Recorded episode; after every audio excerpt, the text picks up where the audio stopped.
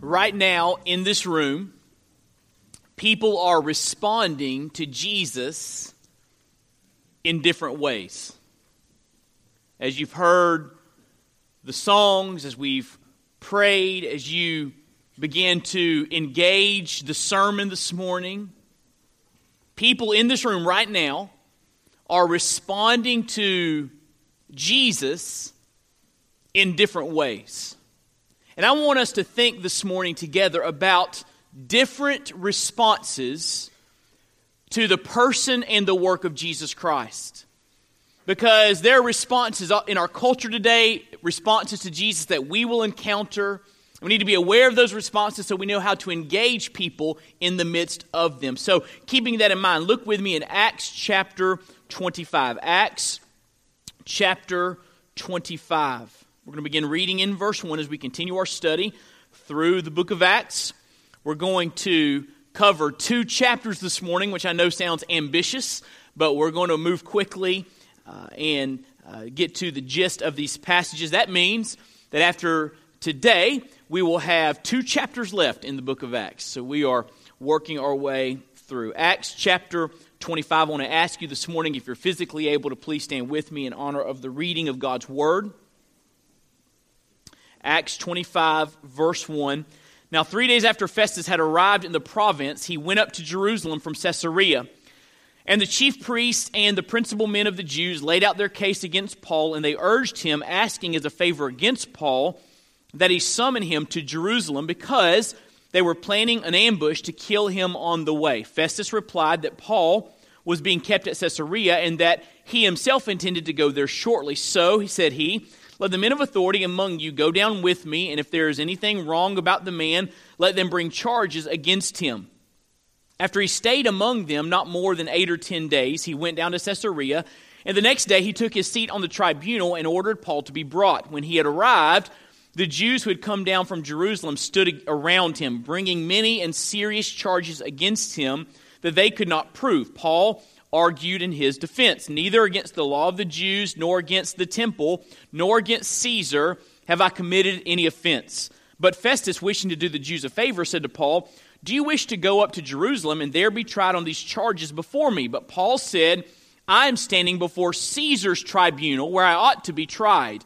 To the Jews I have done no wrong, as you yourself know very well. If then I am a wrongdoer and have committed anything for which I deserve to die, I do not seek to escape death. But if there is nothing to their charges against me, no one can give me up to them. I, as a Roman citizen, I appeal to Caesar.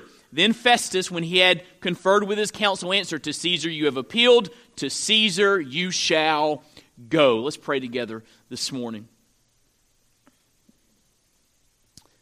Father, we pause once again to ascribe to you the worth that is due your name.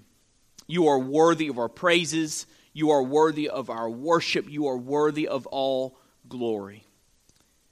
And Lord, as you are exalted in this place, I pray that you would accompany the preaching of your word by the power of your Spirit, that our eyes might be open, that we would see the truths of Scripture, and you would give us the inclination, the wherewithal to respond to what you show us. So have your way in our midst as we think about Jesus, the gospel, and people's response to that good news. And we'll thank you and praise you for that grace. It's in Jesus' name that we pray. Amen. Thank you. You can be seated. As we have studied Paul's life through these past few chapters, we've seen that the Jewish religious leaders wanted Paul dead because he was preaching the gospel and they felt like the preaching of the gospel of Jesus Christ undermined their customs and their uh, religious beliefs in Judaism. And so they wanted Paul dead, but because Paul was a Roman citizen, he was being protected by the Roman authorities. He was being protected by a governor named Felix, as we saw in the previous chapter. But the new Roman governor, who we're introduced to in chapter 25, his name is Festus, and he didn't know what to do with Paul. And so, after Paul had already been in prison for two years, uh, Festus comes on the scene and talks to the re- religious leaders. They make charges and accusations, and Festus says, Well, let's have another trial.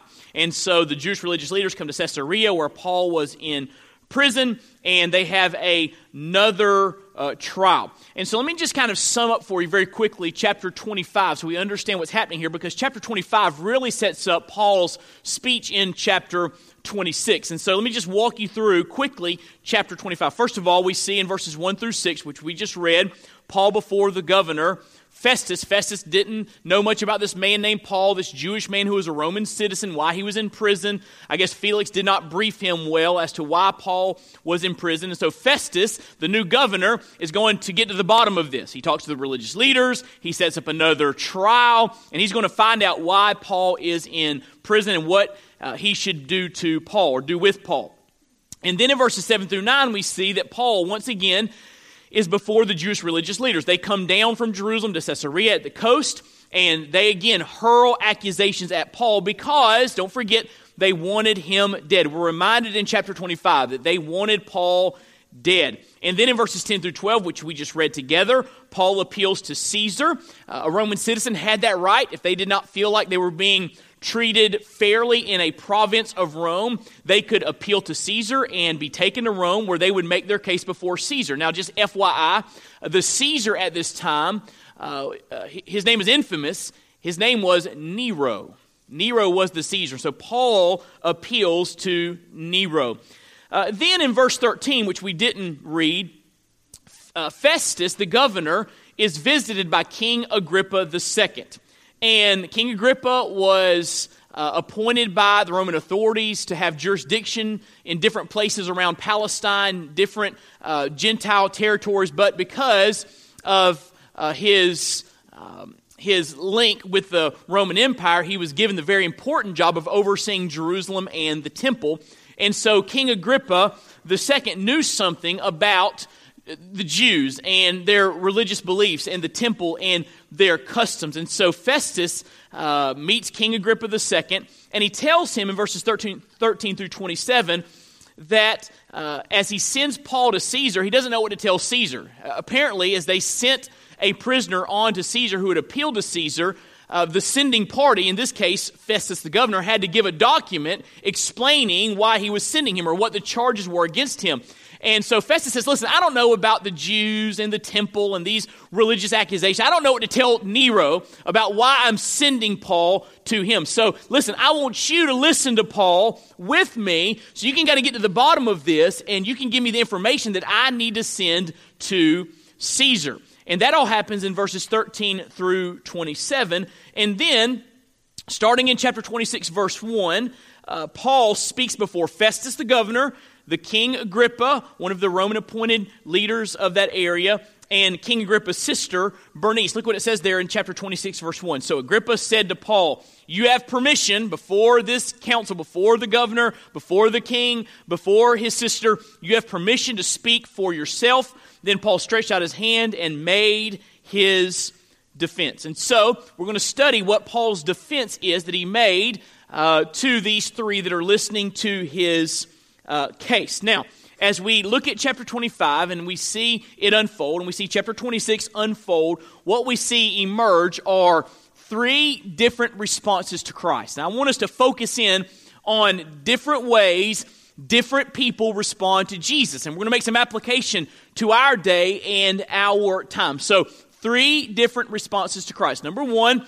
the first response to Christ we see is raging. People raging against Christ. Back in chapter 25, verse 1, it says, Now, three days after Festus had arrived in the province, he's the new governor, he's going to go and see his territory. So he went up to Jerusalem from Caesarea. And the chief priests and the principal men of the Jews laid out their case against Paul, and they urged him, asking as a favor against Paul, that he summoned him to Jerusalem because they were planning an ambush to kill him on the way. Now, you remember uh, the past chapter that there were 40 Jewish men that had made a pact they would not eat until Paul was dead. They were going to assassinate Paul. Uh, and and the plot was learned by some people close to Paul, and so the Roman soldiers sent him from Jerusalem to Caesarea, where he would be safer. But after two years had transpired, watch this: these Jewish religious leaders still wanting to kill Paul. They're still planning an assassination. And this new governor shows up, and immediately the Jewish religious leaders say, Hey, we want to talk to you about this guy named Paul.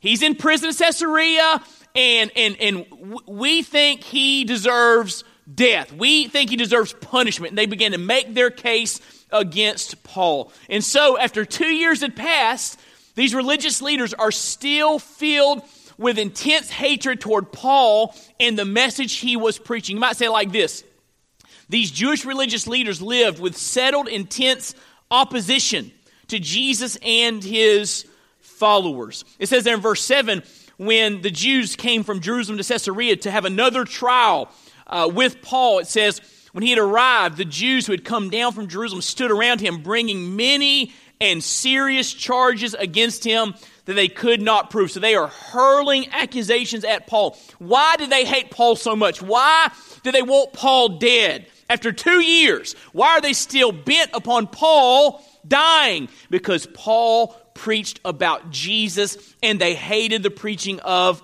the gospel. And so these Jewish religious leaders have made up their mind. They are living with settled, intense opposition to Jesus Christ and his followers. They are filled with hatred. They are not just enemies of Christ, they are raging enemies of Christ.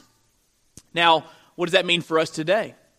Well, in our culture today, did you know that we face many enemies of the cross of Christ. Philippians chapter 3 verses 18 and 19 Paul mentions those who he calls enemies of the cross and there are people in our culture, people in our world today that are raging against Christ, raging against the gospel of Jesus Christ, raging against the followers of Jesus Christ, hatred, intense hatred, opposition against the cross.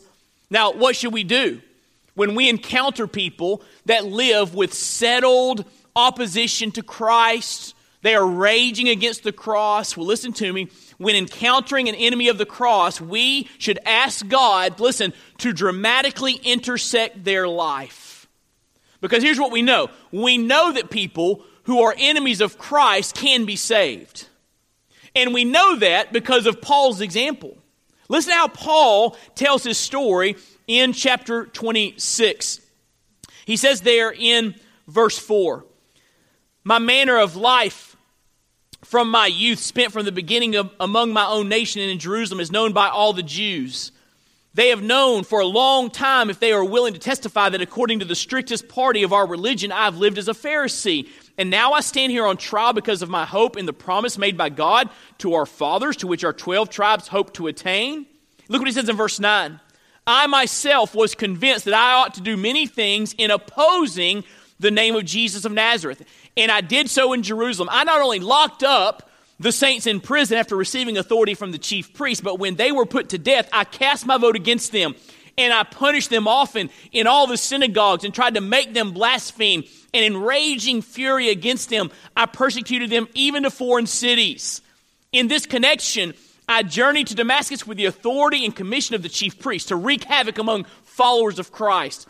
At midday, O king, I saw on the way a light from heaven, brighter than the sun that shone around me and those who journeyed with me. And when we had all fallen to the ground, I heard a voice saying to me in the Hebrew language, Saul, Saul, why are you persecuting me? It is hard for you to kick against the goads. And I said, Who are you, Lord? And the Lord said, I am Jesus whom you are persecuting, but rise and stand upon your feet. So I've appeared to you for this purpose. What happens here?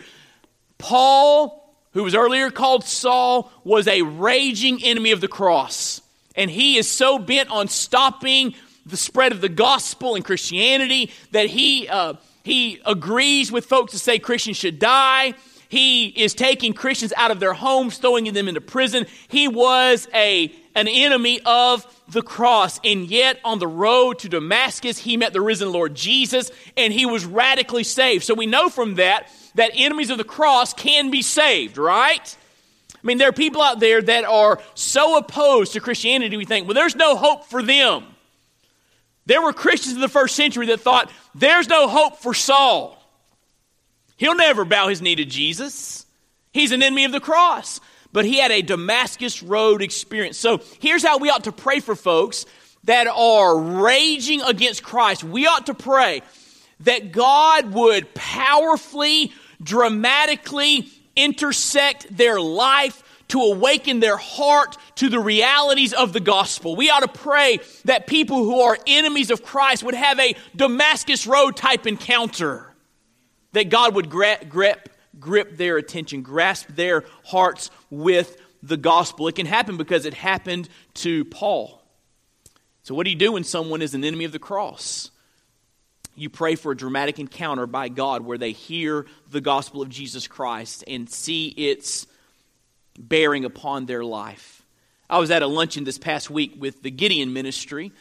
They hosted pastors in this area, and it was a wonderful time as they shared a little bit about their ministry and all that God was doing. The Gideons um, are, uh, are committed to getting the Word of God uh, to the very ends of the earth because they know there's power in the Word of God. And the speaker at this luncheon told a story about a prison in Guayaquil, Ecuador, and a group of men went in, the Gideons, they went into this prison, and they were passing out uh, these Bibles to the prisoners, and there was a certain man there named the devil.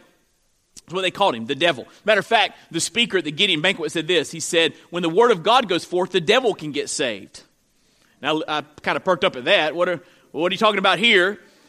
And he told the story about this man called the devil in Guayaquil, Ecuador. He was a, a really tough customer. He was known throughout the, the jail, the prison, as a very, very evil man. But he got a copy of the Word of God in his hand and he heard the gospel. And the devil, the man they called the devil, he was saved. I mean, radically transformed, even to the point that today, listen to me, that man they used to call the devil is pastoring a church in Ecuador an enemy of the cross, radically saved as he's confronted with the gospel, and God dramatically intersects his life. And so the first response we see in this text is, is the response of raging against Christ. These religious leaders are raging against him. But here's the second response we see in our uh, passage this morning we see the response of scoffing.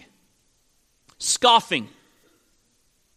In chapter 26, Paul shares his testimony, his story of conversion on the road to Damascus and how God had changed his life and his direction.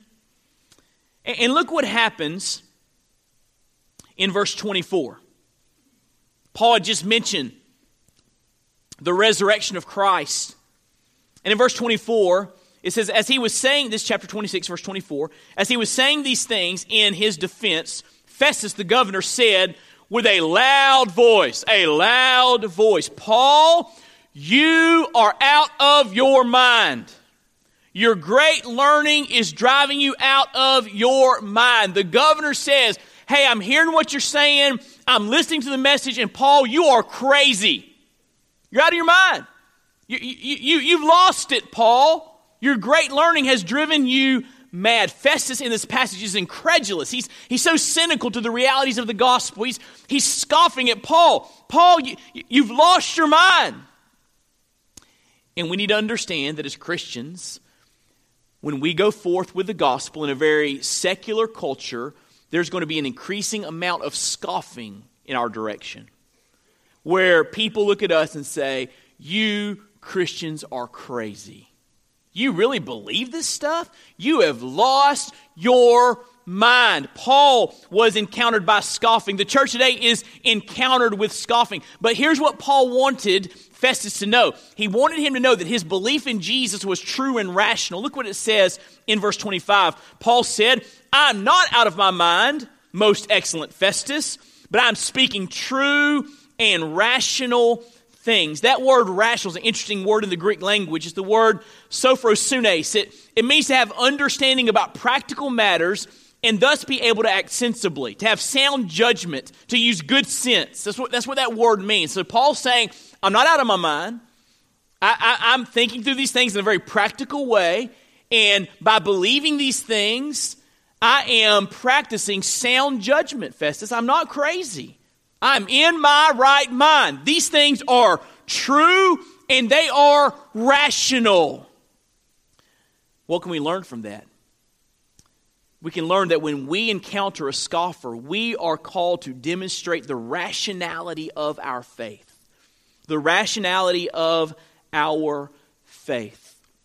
This demonstration of, our faith being rational is sometimes called apologetics. That's the term that's used for that defense of the faith. And it doesn't mean you apologize for the faith. The apologetics comes from the Greek word apologia, which means defense of. And so apologetics is the defense of Christianity. That's what it basically means. And so we've got to be able to demonstrate to a secular culture that, that we're not out of our minds. That what we believe is true and it is sensible, it's rational, it's based upon real evidence, it's based upon things that are true. We've got to demonstrate that rationality. I've given you a quote in your notes from William Lane Craig in his book Reasonable Faith. And he makes some comments about the United States, about how the landscape is changing quickly. He writes, What lies ahead for us in the United States is already evident in Europe utter secularism. Throughout Europe, evangelism is immeasurably more difficult because the intellectual climate and culture there are determined by the conviction that the Christian viewpoint is a false and therefore irrelevant viewpoint. In our culture today, we see people who are raging against Jesus, but we see more people that simply say, that's irrelevant. That's irrelevant. There's no bearing on my life. I don't need to hear that stuff. Go to your little church buildings and you talk about it all you want to, but that's, that's just not for me. That's, that's irrational. And they scoff at Christianity. He goes on to say, the average Christian does not realize, now hear this, that there is an intellectual war going on in the universities and in the professional journals and scholarly societies. Christianity is being attacked from all sides as irrational or outmoded, outdated. And millions of students, are, uh, our future generation of leaders, have absorbed this viewpoint, this secular viewpoint. And so, here's what I believe has happened in America for the last 50 years Christians have checked their brains at the door. We think, hey, I don't want to get all that intellectual stuff and learn that doctrine and theology. I just, hey, I just want Jesus. Can I tell you this? What you believe about Jesus is theology. And if you don't know what the Bible teaches, and you are not being more and more grounded in your faith as you're more and more grounded in the Word of God, this secular culture is going to twist you into a pretzel. We've got to be able to proclaim what we believe and why we believe it. We're not out of our minds. Our, our, the foundation of our faith is based upon real evidence. It's based upon things that are true, things that are coherent, things that correspond to reality. And we've got, as a church, as Christians in this rapidly decaying culture, we have got to be able to articulate what we believe and why we believe it. And so we deal with scoffers. We've got to show the rationality of our faith. How do you do that? Well, we can put before scoffers some evidence. And, and in his speech here that Paul gives before King Agrippa and, and Bernice and Festus, he gives some evidence. First of all, we can put before scoffers the evidence of a changed life. In verses 12 through 23, Paul shares his personal testimony. And a personal testimony has three simple parts. The first part is this my life before I met Christ. We read it a little earlier, verses 9 through 11. Uh, Paul says, Listen, I was an enemy of Christianity. I approved of Christians being put to death, like Stephen. I drug Christians, men and women, out of their homes and threw them into prison. I was an enemy of Christ. That's who I was before I met Jesus. And when we share our personal testimony, we need to be able to articulate hey, here's what my life looked like before I was saved, and it wasn't pretty.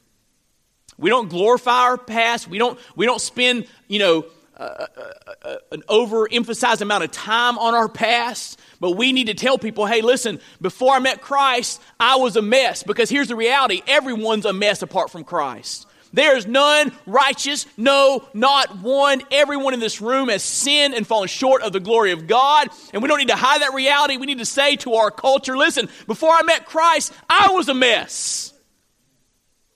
Our life before we met Christ. There's a second part of personal testimony how I met Christ. Acts 26, 12 through 18. Paul tells the story of the, the encounter with Jesus on the road to Damascus, the bright light. He falls down, and Jesus speaks to him in Hebrew, and Paul says, Who are you, Lord? And Jesus identifies himself and gives him his plan and purpose for Paul's life, and Paul responds. And so he mentions this, this encounter with Christ. Listen to me. Everyone in this room, if you are a Christian, you should be able to tell people how you met Christ. The circumstances surrounding your salvation experience. You should be able to tell people that. Uh, I was saved when I was nine years of age. I was raised in a Christian home. I was in church every Sunday, but I was not a believer. I began to realize I was a sinner in need of a Savior. And on one summer afternoon, my pastor, F.T. Rogers, came and sat down with me at my, my dining room table, and he walked me through verses. And I knew at that moment I was a sinner. I deserved hell. My only hope was Jesus and his death and resurrection. So at that moment, I called upon the name of the Lord, placed my faith in his finished work, and I was born again, nine years of age. Can you tell your story of conversion? That's what Paul does here. That's how I met Christ. But then, third, our personal testimony focuses on our lives after we meet Christ. Here's, here's, here's who I was before I met Christ. Here's how I met Christ. And here's the difference Jesus has made. hey, by the way, if there's no difference in your life, maybe you didn't really meet Jesus. If you've truly been saved, He's going to change your life. And Paul tells the difference. Now he says, I'm a missionary to Gentiles. I, I, I have a purpose. I'm a, a, plan. I'm to go and bear witness to what I've seen and heard. I'm a missionary. Once I was trying to stop the spread of the gospel. Now he says, I am sharing the gospel as much as I can. So Paul shares his personal testimony in three parts, and that's powerful. And we're going to talk to you a lot more about this in the coming days. But we're going to teach you and train you and encourage you to be able to tell someone your faith story before you met Christ, how you met Christ, the difference Jesus has made in your life. I'm going to teach you to, to do it in three minutes. Three minutes. Because you often don't have more than three minutes with someone. We want to teach you how to share that story of salvation. Because listen to me, People can argue with your different belief systems, but they cannot argue with a changed life. Right? They can argue with a changed life. They may disagree with what you're saying, but your changed life is on display. And so we can put before people the evidence of a changed life. Secondly, we can put before scoffers the evidence of the reliability and authority of the Word of God. Look what Paul says in verse 22.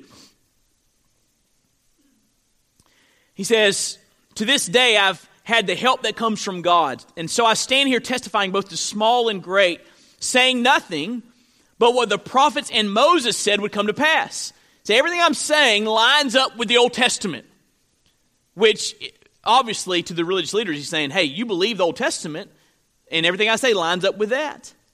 He says that the Christ, verse 23, must suffer, and that by being the first to rise from the dead, he will proclaim light both to our people and to the Gentiles. And so Paul is basing his message upon the authority of the Word of God. Isn't that interesting? So everything I'm saying lines up with the Bible. The Old Testament, which was the Bible at that time, the New Testament was not in its completed form. The Old Testament is pointed to the finished work of Christ. So, what I'm saying is biblical. He appeals to the scriptures, and we need to say to a secular culture that what we believe is based upon something, based upon the Bible. And the Bible has proven itself over and over and over again to be true, the very Word of God. We get the joy of talking to people about things like fulfilled prophecy and archaeological evidence and historical realities that all line up with the Word of God. I talked to a, a friend of mine who I was great friends with in college, and we kind of lost touch with each other uh, after we graduated from college, but you know, several years later, I was able to talk to him on the phone, and I began to have a spiritual conversation with him, and I, and asked him where he was in his, in, in uh, uh, his spirituality and what he believed, and he began to share these, these different ideas about life. And he said, Listen, I believe um, that all roads lead to the same place, and if you just have faith in something, as long as you try to do good, uh, and your kind of good outweighs your bad, you're going to be okay. You're, whatever your faith path is, it all gets to the same place at the end of the day. And I asked him this question. I said, all, you know, all that sounds good. Very, very appealing for people to hear that and believe that. I said, but let me ask you a question. What are you basing that on? Where's that come from? What's your basis for believing that? Well, that's just how I feel. Can I say this to you this morning? Because you may be here and you may be a scoffer. You do not want to stand before the judgment seat of God with your eternity hinging upon your feelings. You need to have a basis for what you believe. And I believe the Bible has proved itself to be a reliable foundation to teach us about God and our need for Him and the way of salvation, who is Jesus Christ. And so we need to, to say, hey, what we believe is based upon something. We believe the Bible. Uh, there's a, a well known pastor recently that basically said, well, we talk to lost people, we need to kind of not mention the Bible so much. No, we need to kind of be apologetic for what the Bible says. No, that's not what Paul did. Paul said, What I believe is based upon the Bible. And I believe we need to tell people in our culture what we believe has a foundation, it has a basis of truth. But there's some more evidence that we can put before scoffers, and that is the historical record concerning Jesus. Look what he says in Acts 26, verse 26. Speaking to Agrippa here, for the king knows about these things, and to him I speak boldly. Festus, you think I'm out of my mind, but let's talk about Agrippa for a moment. He's saying, I'm persuaded that none of these things has escaped his notice, for this has not been done in a corner. You know what Paul's saying here is extraordinary. Paul is saying, I'm not making this stuff up. Agrippa will tell you, there really was a man named Jesus that caused a lot of uproar and tumult in Jerusalem and in surrounding areas. This, this, these things really happen in history. This, this is not made up. And, and we as Christians can say, listen to me, you can choose to, to reject Jesus, you can choose to rage against Jesus, you can choose to scoff against Jesus, but you can't deny the fact there was a man named Jesus who walked upon this earth. And he had some, some followers who were disciples who turned the world upside down with the gospel, and the only explanation is they saw him risen from the dead. There's historical re- reality that gives us uh, confirmation with what we believe. The historical record concerning Jesus. There are, there are secular Roman historians from the first century, like Suetonius and Tacitus, and they talked about Jesus. This is not things that Christians made up in a corner somewhere, some kind of legend so they could create some new religion. These things really happen in human history.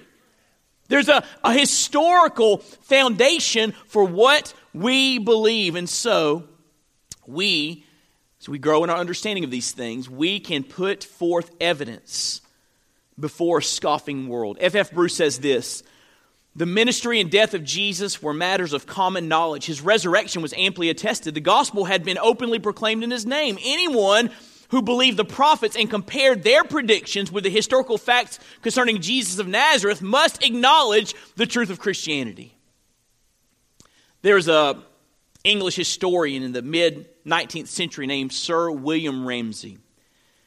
And he was an enemy of Christianity. He didn't think it was true. He scoffed at the history found in God's Word. And because he was a historian and uh, an archaeologist, he set out to prove that the Bible was untrue. He believed that the book of Luke, the book of Acts, were not written in the first century, the, the century in which Jesus walked upon this earth. They, he believed they were written maybe second or third century, far removed uh, by uh, from that time by people that want to create this legend or myth about Jesus. So he set out as an archaeologist, as a historian, to disprove it all. He began to study Luke and Acts. And uh, he did a detailed study of the evidence. And he came to this disconcerting conclusion. The historical and archaeological evidence supported the fact that Luke not only wrote the book of Acts in the first century during the time of the apostles, but also wrote an accurate account of history. Rather than Luke being a historical fraud, Ramsay concluded that there are reasons for placing the author of Acts among the historians of the first rank. There are even reports that Sir William Ramsay became a follower of Christ. He was so convinced by the evidence. So listen to me. I believe if scoffers will examine the evidence, listen, with intellectual integrity, they'll come to the foot of the cross. If scoffers will examine the evidence with intellectual integrity, they will be brought by the Spirit of God, by the truth of God, they will be brought to the foot of the cross as they see the reality of Jesus. And so, when we encounter people who are raging against Christ, we pray for a dramatic intervention by God, a dramatic intersection of their life. We, when we uh, uh, face those that are scoffing against our faith, that we've lost our mind, we show them our faith is true and rational and based upon something. But there's a third response here that probably is the more common of the three responses represented in this room today. We've talked about raging against Jesus. We talked about scoffing, but third, I want to talk about delaying. Delaying. Look what happens in verse 26. The king knows, Paul says, about these things, and to him I speak boldly, for I'm persuaded that none of these things has escaped his notice, for this has not been done in a corner. King Agrippa, do you believe the prophets? I know that you believe. And Agrippa said to Paul, In a short time, would you persuade me to be a Christian? The old King James says, I'm almost persuaded. Almost persuaded. And so Agrippa, knows the Old Testament. He knows about Judaism and the temple and the Jewish cultures and customs. He knows the historicity of Jesus Christ. They really did live and, and minister, and people followed him and believed he was risen from the dead. He knew all of that. Paul's saying, hey, Agrippa, you know the Old Testament. This all lines up with the Bible. Do you believe? And, and Agrippa said, wait, wait, wait a minute, wait a minute. Are you trying to persuade me to be a Christian? So what does he do? Paul says there, whether short or long, verse 29, I would, would to God that not only you, but also all who hear me this day might become such as I am, except for these chains. Then the king rose, and the, go- the governor and Bernice and those who were sitting with him. And when they had withdrawn, they said to one another, This man is doing nothing to deserve death or imprisonment. And Agrippa said to Festus, This man could, could have been set free if he had not appealed to Caesar. Isn't that interesting? Paul, you trying to persuade me? Paul says, Oh, I'm, persu- I'm trying to persuade you. And Agrippa withdraws. Don't want to hear anymore. In other words, he puts off, he delays his decision concerning Christ. King Agrippa here felt the persuasive appeal of the gospel.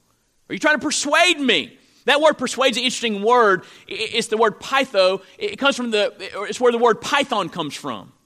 And you know, python kills its prey by squeezing, right? Squeezing the life out of them. And, and this idea of persuade is squeezing someone to make a decision. Are you trying to squeeze me, Paul? You trying to persuade me to be a Christian? He felt the persuasive appeal of the gospel. Wait a minute. Agrippa's saying, Paul wants me to respond? And you may be here this morning and you have that same kind of emotion. Wait a minute. Does the pastor want me to respond to all this? He felt the persuasive appeal of the gospel.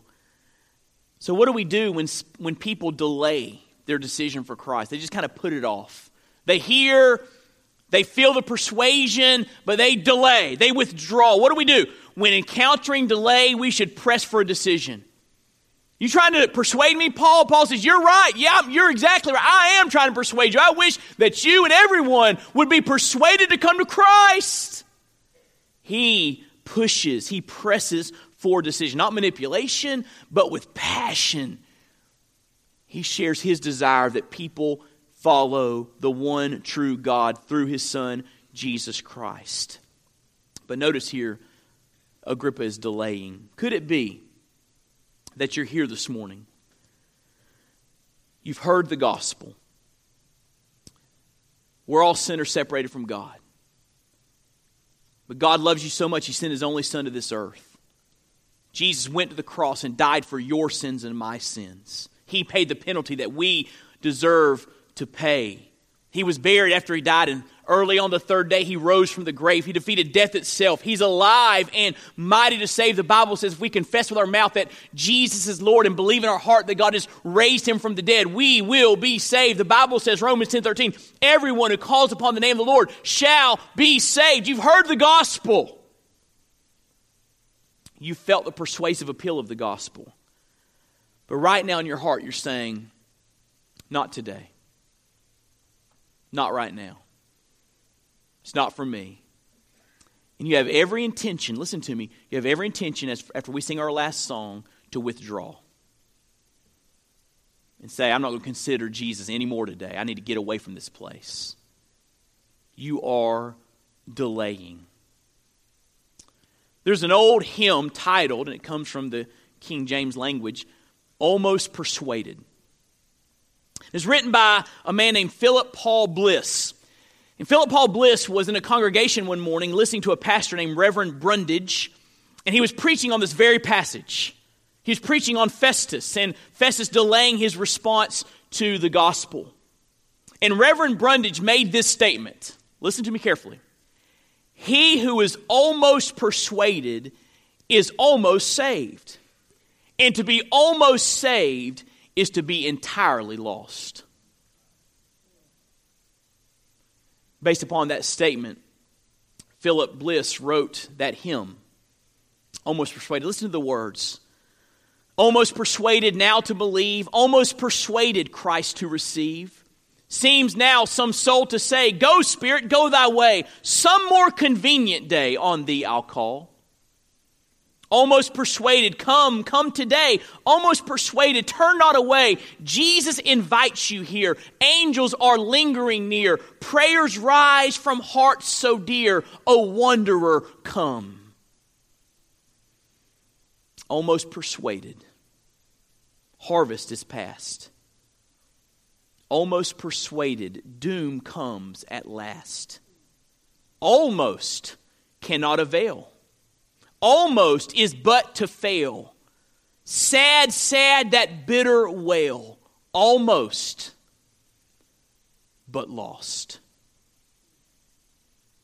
To be close to being saved, to be almost saved, to be entirely lost. You're either saved or you are lost. And why would you hear of the love of God and the sacrifice of Christ for your sin? Why would you hear that and put it off one more moment? Jesus loves you. And so here's the point. Here's what I want you to walk away with.